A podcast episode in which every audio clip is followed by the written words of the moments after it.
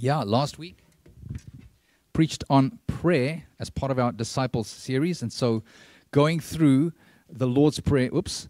Um, during this uh, this sort of next eight weeks uh, is thank you, bud.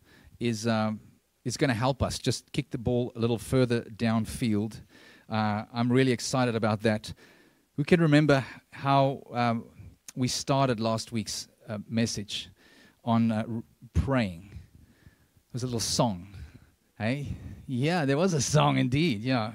It goes something like this Read your Bible and pray every day, and you will grow, grow. Yes, because if you don't, you will shrink, shrink, shrink. Absolutely, absolutely. And so, yes, I think uh, we can't talk about discipleship uh, what it means to follow Jesus and not consider just the basic building blocks of what it means to be a, a, follower of Jesus is we spend time reading the scriptures and praying. We looked at prayer last week, and I did mention there's quite a bit of overlap between prayer and the word because the word gives us curriculum or content to pray, as we'll see even in the eight week course that we go through the Lord's Prayer uh, together.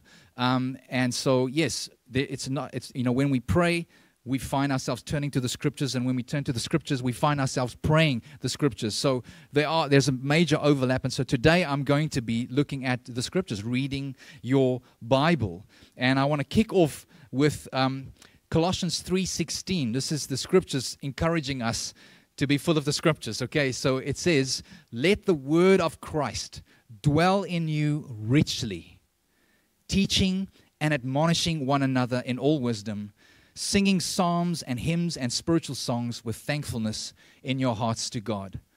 So it, it, it shows me, first of all, here that when we allow God's word to dwell in us richly, first of all, we have to think about it. So there can be an opposite to that. What is the opposite of rich? And what is, uh, you know, when something is done poorly, you, you, it can either be done badly or skimpily. Is that a word? It is now. All right? You could be stingy, and that wouldn't be being richly. You could hold back. You could have less of, or less than enough of. And so, when it, it encourages us as believers to actually have the word of Christ in us, dwell in us, that's another great way of describing it. Not just sit stationary in you, but dwell in you. That it's, it's moving, it's active, it's, it's working in us. And not just simply, but richly. And, and as, we, as the word of Christ dwell in us richly, it says we teach and admonish one another in all wisdom. A byproduct of having the word of God dwell in us richly is that we find ourselves even singing psalms.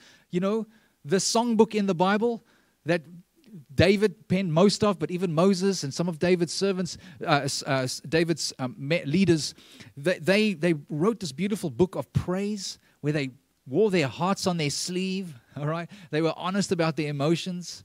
The Bible's full of that. It's so great that if the word of Christ dwell in us richly, we actually often we have ways where we could make sense of our emotions as we sing psalms and hymns and spiritual th- songs with thankfulness in our hearts to God. This is a byproduct of having the word of Christ dwell in us richly. Psalm 119, verse 11. It's a long psalm. I just want to bring one verse out, all right?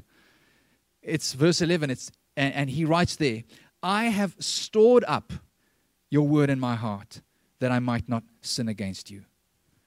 Again, this is what the Bible instructs us to do with itself that we would store up the Word of God. And in other words, there should be, eh, when we, when we save, we often save the excess, right? When we store something up. We have something and then there's a little left over and we put it aside, right? We're the squirrels. We, we store up in the sides of our cheeks. We should be like that with the Word of God. There, there should be excess Word in our lives. Not, it shouldn't be a case of like, isn't there a verse, you know, like God helps those who helps themselves? Like, you know what the, the good book says? That, that's not in the Bible, by the way.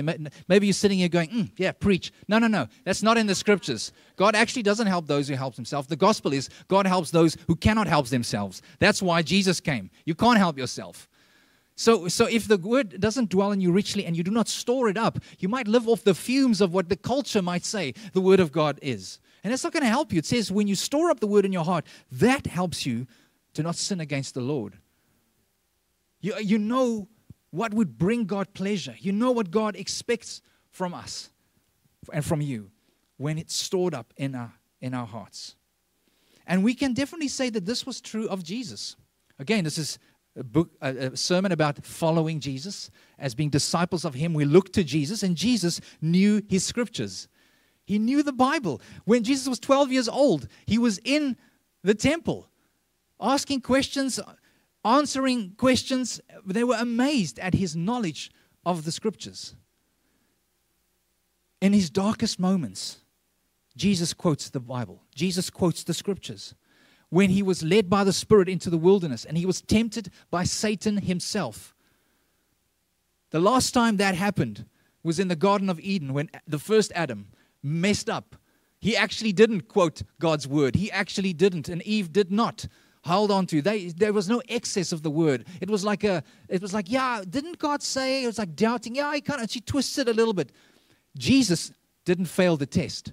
When he was tempted by Satan in the wilderness, he quotes scripture every single time. And, and when Satan tries to twist scripture, he corrects him with scripture. In his darkest moments, hungry, fasting for 40 years, and, and Satan is 40 years, 40 days. It wasn't years, okay? He quotes the scriptures. When he hangs on the cross, when he's being tortured, when he's bleeding out for you and me, he, he quotes Psalm 22. He, he is full of God's word. And, and what do you and I do when we find ourselves in distress? What's the first thing that often comes out of our mouths? Hey, when we find ourselves in dark thing, uh, moments, desperate, depressed, anxious, when, we get squeezed, you know, when you squeeze a toothpaste, what comes out? Toothpaste. It should be. So, so what, what did you put in when you get squeezed out? Does the word of God come out of you? Is there an excess? Have you stored up God's word? Or when you get squeezed, all sorts of other words comes out. Hey, I don't want you to hear right now, but I've been there. I know what the dry seasons when actually my default setting is not to ooze the scriptures. When I'm put under pressure, when my tube gets squeezed, unfortunately, it's not always God's word that comes out. And yet we see that with Jesus. That he would even pray for his enemies in that moment. He's filled with God's word. And so I want to just share five points with you tonight. They all begin with an F, okay? And the first one about God's word is that God's word is food. The reason why we're encouraged to read it and to store it up and to have it dwell in us richly is because it is food. Matthew 4, verse 4. This is Jesus, again, quoting the Old Testament, but his word is God's word. And in verse 4, in chapter 4 of Matthew, he says, It is written, Man shall not live by bread alone, but by every word that comes from the mouth of God. In other words, God's word is food. Because we know bread is, is, bread is the um, catch all for food. You know, bread and water, the essentials. Bread and butter, when we say, it's my bread and butter. It is referring to food. Man shall not live by bread alone. You won't just eat physical food, but actually, you also need to be nourished by the Word of God. And just like food is daily consumed, should be, so should God's word be daily consumed. That's the conclusion I come to. You know, I find that the more I exercise, the more I run. Sorry, warning, running analogy is coming your way. It's my life at the moment. It's all I do. Is I just run and sleep and eat. That's my point I'm trying to make. The more I train, the longer and the further I run, you can ask my wife, I am like a locust in my house. I just eat. I just, it just, because when we spend, like our body's like, hello, I, I need to be, you need to replenish. And, and that's what life's like, right? Life's hard. You face some uphills, you face some marathons, some difficulties. What are you doing to put back? Where, where do you run to? We had this conversation with some of our kids, uh, and you know, they were like, one of my kids, I'm not gonna say who, but it's like, yeah, you know, I, I think I think I go to YouTube Shorts. I know I shouldn't. Maybe it's the, it's the for you page on TikTok, or it's just the reels on Instagram. or the stories on Facebook. I mean, I don't know, but it's like those those things where you just I'm just gonna I'm just feeling a little down. I just want to you know scroll you know through some what what's it what's it doing? What's it doing for you? Actually, we need to go to food. And when life takes it out of us, Jesus is saying you won't live on bread alone, but every word that comes from the mouth of God. Deuteronomy 8 is why, why he quotes this, or where it comes from. And uh, verse 3 is what it says there. And he humbled you. This is God humbled Israel and let you hunger and fed you with manna, which you did not know, nor did your fathers know, that he might make you know that man does not live by bread alone, but man lives by every word that comes from the mouth of the Lord. Okay, so let's just stop here a little bit. We give a little bit of context so that this can make sense to us. If you're a Christian and you have read the Bible, if or maybe you're not a Christian, you've read at least the Old Testament or you know of this term manna, manna from heaven. And you know, often it's a, it's a cultural term, and we say, "Oh, this is delicious. It's like manna from heaven." It's like, where did this come from? It's amazing. Actually, it comes from the scriptures. It's how God fed Israel in the wilderness when they were in, in dry places, and they, they it wasn't quite uh, as as as flush as it was in the days when they were in Egypt. Even though they were in slavery, they were you know longing for the food that they at least ate there. Then God heard their cry, and He provided them every morning with manna. It was this substance. Manna actually means what is it? Nobody. It was like with this thing. It just fell out the sky. It tasted great, like a bit of honey and coriander seeds. Or uh, uh, help me, you know. Anyway, it was. It was. It was this flaky substance that they collected, and they had to collect it every day.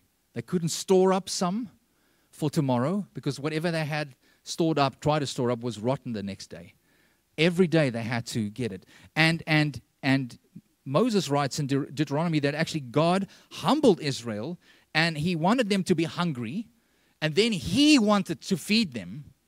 So they can't say, Oh, we fed ourselves. He wanted to feed them miraculously with bread from heaven. And it says he, he wanted them to do that so they, they might know that they're not supposed to just live off of bread, but every word that comes from the mouth of the Lord. And he was looking ahead to what was about to happen. They were about to have the Pentateuch, which are the first five books of the Bible, which Moses wrote most of. Moses didn't write the bit about his death because he was dead. Someone added that too. But, but they were about to compile all of the writings, you know, as they were into, into the Pentateuch, into the first five books. They were about to get that. And God said, that was an object lesson. You getting bread in the desert because you need to eat is preparing you for what you are supposed to do with the scriptures I'm about to give you. This is, this is God's word. I gave you manna so you would learn that you must live by every word that comes from the mouth of the Lord. Isn't it fascinating? That's the illustration. That's how important the word of God is. And so it brings us to our second point fit. When you consume good food, God's food, you find yourself fit as a Christian, as a believer. This is what Psalm 1 says, verses 1 to 4. Blessed is the man who walks not in the counsel of the wicked, nor stands in the way of sinners, nor sits in the seat of scoffers. This is somebody who does not spend their primary time getting their cues from the culture, getting their cues from the world, winging life. This is, this is not a blessed man. No, the blessed man is someone at verse 2 that delights in the law of the Lord, and on his law he meditates when? day and night. Sounds like a meal habit there. It sounds like a meal routine. Meditates on God's law day and night.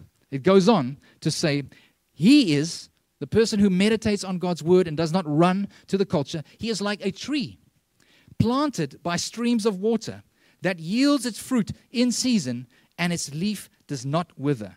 In all that he does, he prospers. The wicked are not so, but they are like chaff that the wind drives away. We don't plant chaff and expect a yield, right? No, we plant seeds. And actually, when you put the word of God, it says of itself that it's imperishable seed. It, it, you meditate on it day and night, it dwells in you richly. You, you store it up. You find yourself like a tree that bears fruit in season, whose, whose leaf does not wither in the winter because you're near the source, you're near the streams of God and you prosper in what you do. You are fit. And so often we, we might want, you know, we want God to do things in and through us in our lives, but we never spend time in the scriptures. But actually, if you want to have good character six months from now, if you want to be a better human being six months from now, the answer is that you read your Bible today. This is what 1 Peter 1, verse 23 says, You have been born again, not of perishable seed, but of imperishable, through the living and abiding Word of God. Hebrews 4, verse 12 says, For the word of God is living and active. It's sharper than any two edged sword, piercing to the division of soul and spirit, of joints and of marrow, and discerning the thoughts and the intentions of the heart. If you want to change as a person, you need to take God's word, which are like good seed sown into your life. And seeds don't grow overnight. And so there's a sense that you plant God's word, you meditate on it, and don't be surprised that if six months, 12 months later, you start to bear fruit. It's not fair to say, I'm reading it now and tomorrow I want to be changed. Look, the Word of God is powerful and can bring about quick change. But that's also unrealistic. I love what, what it says here in, in Psalm 1. It says it's a tree planted by streams of water, it yields its fruit in season. Okay, what does that mean? There's some winter times. It's, un, it's unrealistic to expect fruit in the winter it's realistic to not die as a tree because you're planted by the stream of water. And so when you put your, the Word of God in you consistently, day in and day out, you meditate on His Word, you start to bear fruit. It is botanical in nature. And it says here, it's also surgical. I don't know if that's the right word, but anyway, it's like a sword that does surgery on our hearts and our souls and discerns the thoughts and the intentions of our heart. Now, if the Bible is the sword, and if the, the, the word of God is like seed, well, who is the sower and who is the surgeon? Class? It's God. Jesus, the Sunday school, absolutely. Because God is in his word, and that's why we must receive his word. James 1:21 says, "Receive with meekness the implanted word." With meekness. In other words, you don't put yourself over God's word, and that's often what can happen. We can crack open the Bible and we go, right, professor, study mode. I'm going to pull the scriptures apart. I'm going to do surgery on the Word of God. No, actually, you lie on the table and you let God do surgery on you using His sword. That's, that's what it means to be meek, to sit under God's Word. You let the Bible pick you apart. Let the Bible read you instead of you reading the Bible. That's, that's what the scriptures, that's how powerful it is. It's living and active. It is imperishable seed. Let it do its work in you and me, City Gates. 2 Timothy 3 16 to 17.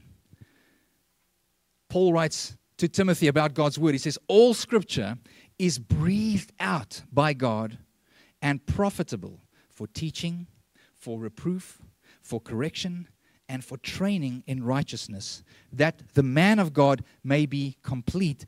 Is it that evident? Thank you, my bro.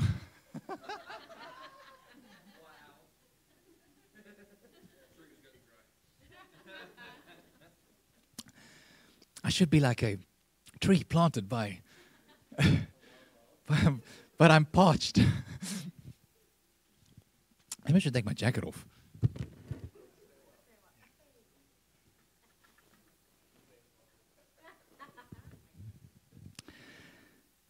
All scripture is God breathed and therefore profitable to be equipped for every good work, it says.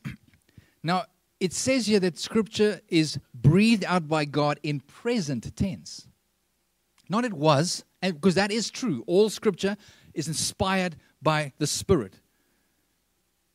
And so we, it's absolutely true. We are sitting here with the inspired word of God. It's actually quite profound that you can hold in your hand the very words of the creator of the universe, the very words of the one true God. Don't take this book for granted, friends. But it's not only inspired past tense by God as it was penned through human beings, as, as they were carried on by the Spirit, moved by the Spirit. It is also, it says, being breathed out as you read it. All scripture is breathed out by God. Now, God is speaking to you in real time when you read the scriptures. It's not like you're reading about what God said. It's amazing. It's actually saying that, yes, God wrote it, He inspired it, but He actually reads it to you now by the Spirit when you crack it open. That's what it means. It's being breathed out. It is living and active. God is speaking to you in real time as you read the scriptures that were penned thousands of years ago. That's an incredible thing. And so, that's why it makes you fit. Because God is at that moment present, working, doing surgery on you, planting his seed in you so that you may bear fruit. Number three, it gives us faith. It gives us faith. But not just any faith, faith in Jesus. 2 Timothy 3:15. Again, Paul writes to his uh, protege, you know, his disciple Timothy. And in verse 15 in chapter 3 of 2 Timothy, he says, And how from childhood you have been acquainted with the sacred writings. Bible code for scriptures.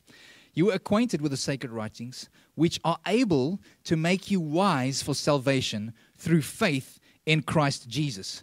So, this is where I want to make it a little narrower. Because everybody's hearing, yes, I must read my Bible and pray every day and I will grow, grow. But I, I want you to not just go, okay, I've got the point and switch off right now.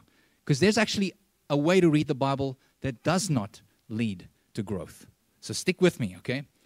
Tim Mackie says about this particular uh, verse, he kind of paraphrased it. He said, If this is true, that the sacred writings, that the scriptures make you wise for salvation through faith in Jesus, then the, he says the Old Testament in particular, because obviously the New Testament hadn't been compiled yet, so this is speaking specifically about the Old Testament.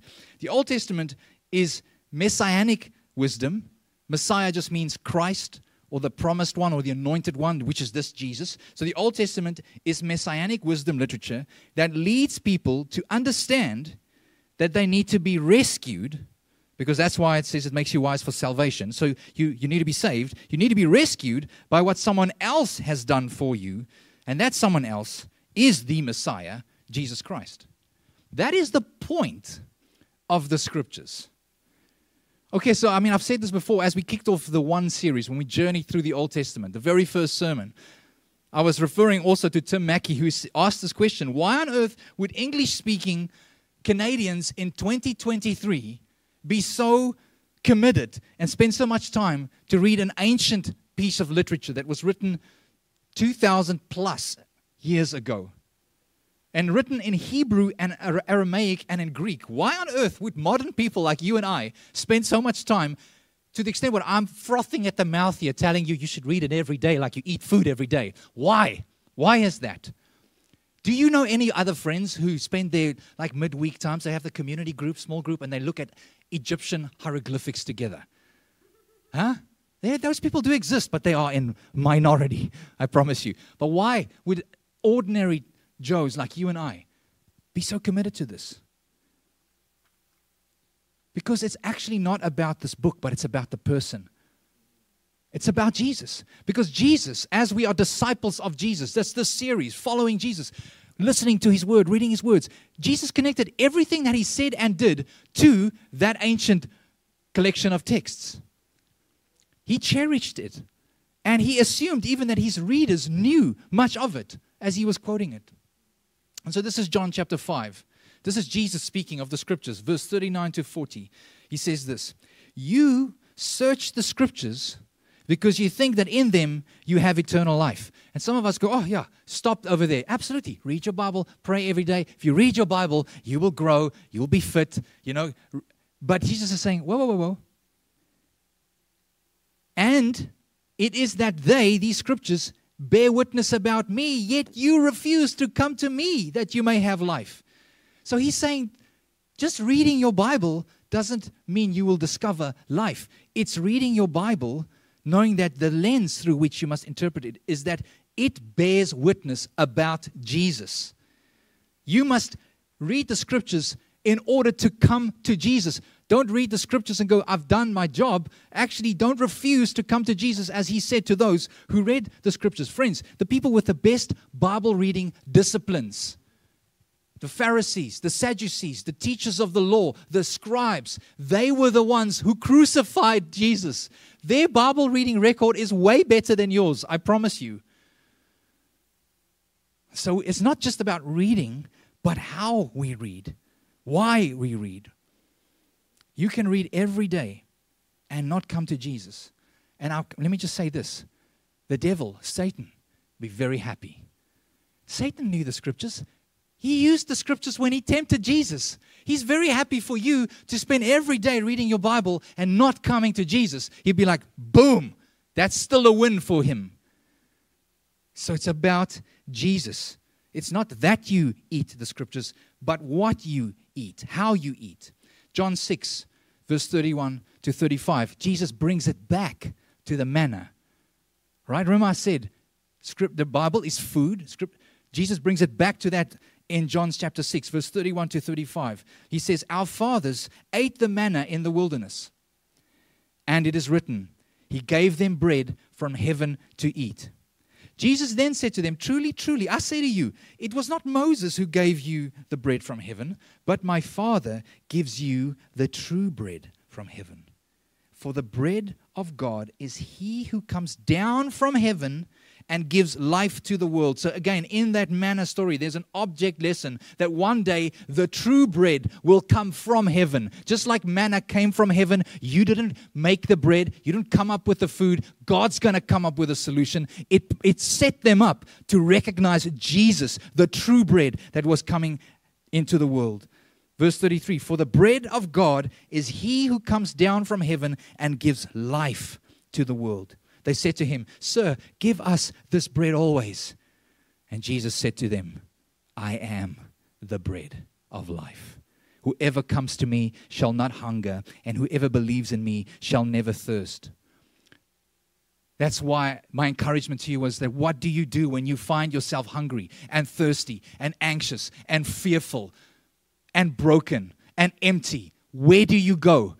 Go to the Word, not just because I got to read my Bible, go to the Word to find Jesus. Go to, to meet with Jesus. Come to Jesus in the scriptures. And that's my fourth point is the fire.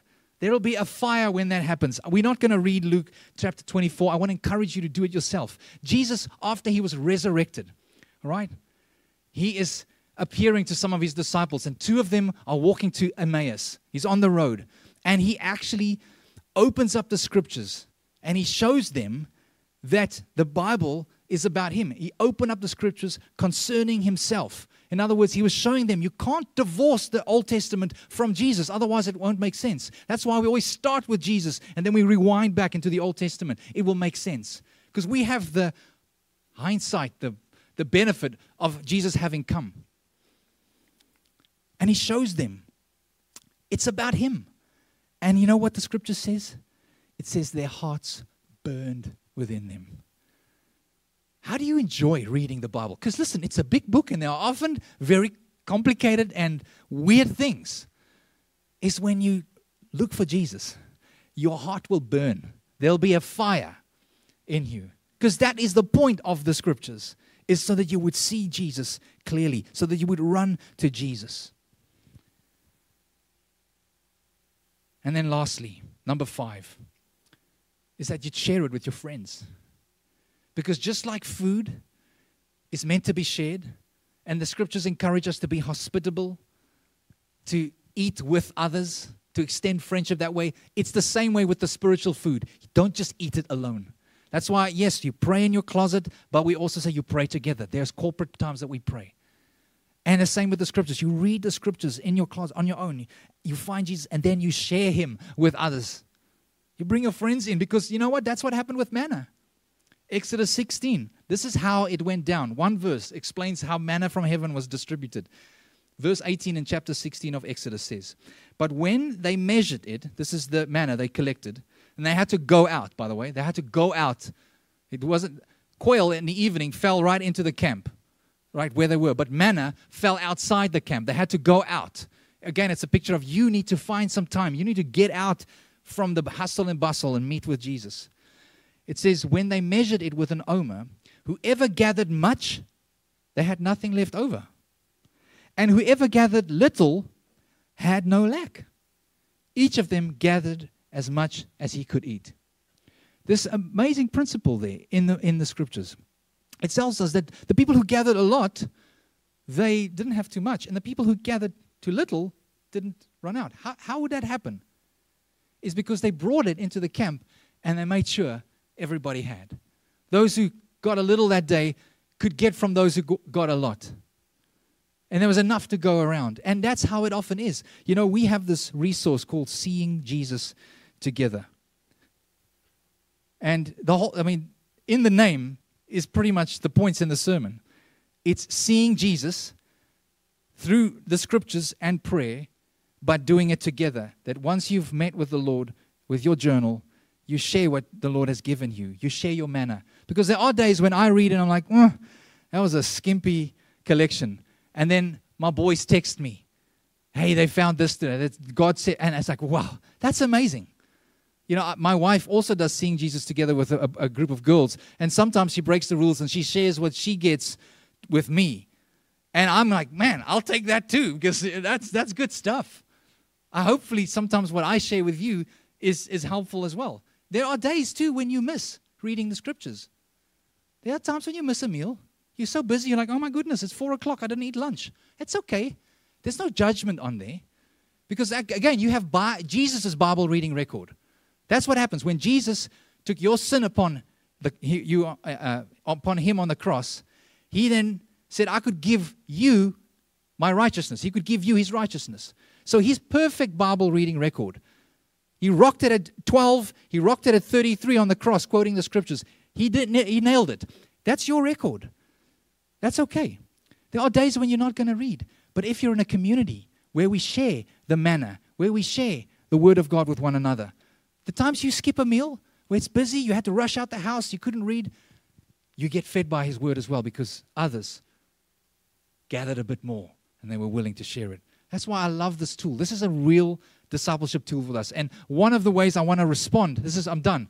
I want us to respond to the sermon very practically is an invitation to get into the G- seeing Jesus together discipline with us. At this stage, I think it's about 25, almost 30 city gators are currently going through this. Not everyone has been assigned a group yet because some of the groups need to swell a bit more before we can make them a cohort. So this is an invitation. I've got, I think, maybe 10 at the back there. They're 20 bucks each. And uh, there's some training on our website. If you go to citygates.ca forward slash SJT or you just follow the menu, you'll get there. It'll coach you on how to use this. There's instructions in the front. But you need to write your name down there so I know that you've got one so I could put you in a cohort with others who are doing the same. But, friends, this will help you. If you think, I don't know where to start, I don't know what to do, start with a Seeing Jesus Together journal. Okay? That's, that's a very practical way that you can get involved. Pick one up at the back, or otherwise check it out online, and then you can just fill in the form and say, I want one, and we'll make sure we get one into your hands. The second thing I want to encourage you is to use the Dwell app. As a church, we subscribe to an app called Dwell. If you go to citygates.ca forward slash dwell, it tells you what to do, or otherwise, it forwards you to the Dwell site, and you can sign up for free as a city gator. All right? So uh, we know who's in the church. Every now and then, someone signs up. I'm like, I don't know who you are. And we boot them out because we keep the space open for you as a member of our community. It reads the scriptures to you. It's brilliant. So there are times when you, you know, you, you, you're not able to open it up. I mean, I'm a huge fan of opening up an old school Bible, okay? I'm a huge fan. You can look at my, my, my, my Bible. I, I write in the, I've got big margins on the side. I still think this is first prize. But if you want to take a little step, a small little baby step, very simple step, use the Dwell app. It will read the scriptures to you. Yeah, there we go. The Seeing Jesus Together app has the same functionality. It will read that day's verse to you. And then lastly is our church fast that's coming up. Last week we talked about a practical way that we could get into praying again. And this is the Holy Week, the week leading up to us celebrating the death and the resurrection of Jesus on Friday and Sunday. And the encouragement was that you give something up so that you could replace that with prayer and reading of the scriptures. And so I said last week, and I still believe it. I think giving up social media or media in general is often a bigger sacrifice than giving up food because we spend more time on that than we do eating. But it's okay if you want to give up food and not social media, as long as you substitute those meal times with praying and reading the scriptures. Now, we are going to give you four things that you can ponder on and chew on. I'm going to try my very best to have it all out by tonight so that if you do fast social media, that you're not dependent on having to go to our website or go to our social media channel to, to get the information. But we'll just think about the things that led up. We, we talked about the, um, triumphant, en- en- the triumphant entry into Jerusalem. That's today.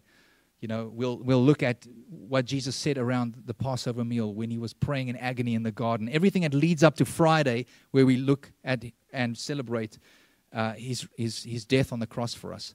So there's stuff for you to put in your mouth and swirl around and pray through and, and, and put yourself up against, you know, as we think about Peter denying Jesus and we think about ourselves, you know, are there, are there times when I deny the Lord, you know? Uh, so, so we'll give you the verses, we'll give you things to pray and to say and to think about. But use this week to maybe kickstart your scripture reading if it's a little behind. Use this is a great week.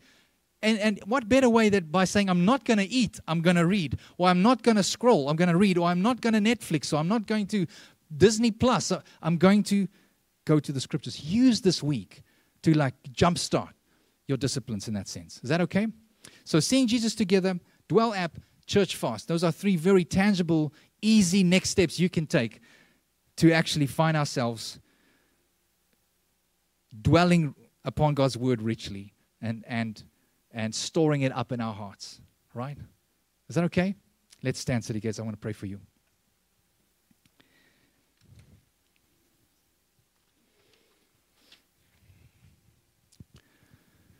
Lord, we thank you for your word.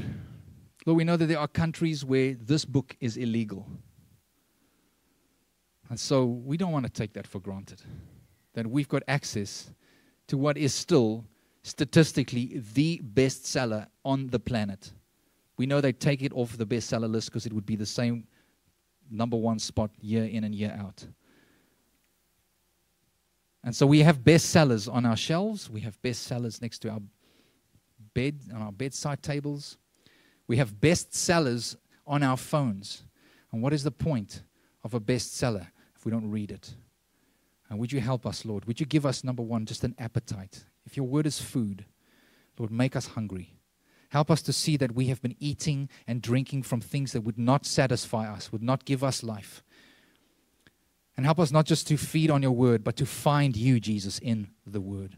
Would you teach us to run to you, to, to discover you in the scriptures? And in doing so, Lord, would you transform our community, that we would be people that have had God do surgery on us that have planted his seed in us, and we bear fruit as a result of prioritizing the scriptures in our lives. And let us not be stingy. Let us share it with our friends and family members. What you share with us in secret, Lord, may we declare it off of the rooftops, as your word says. I ask that in Jesus' name. Amen.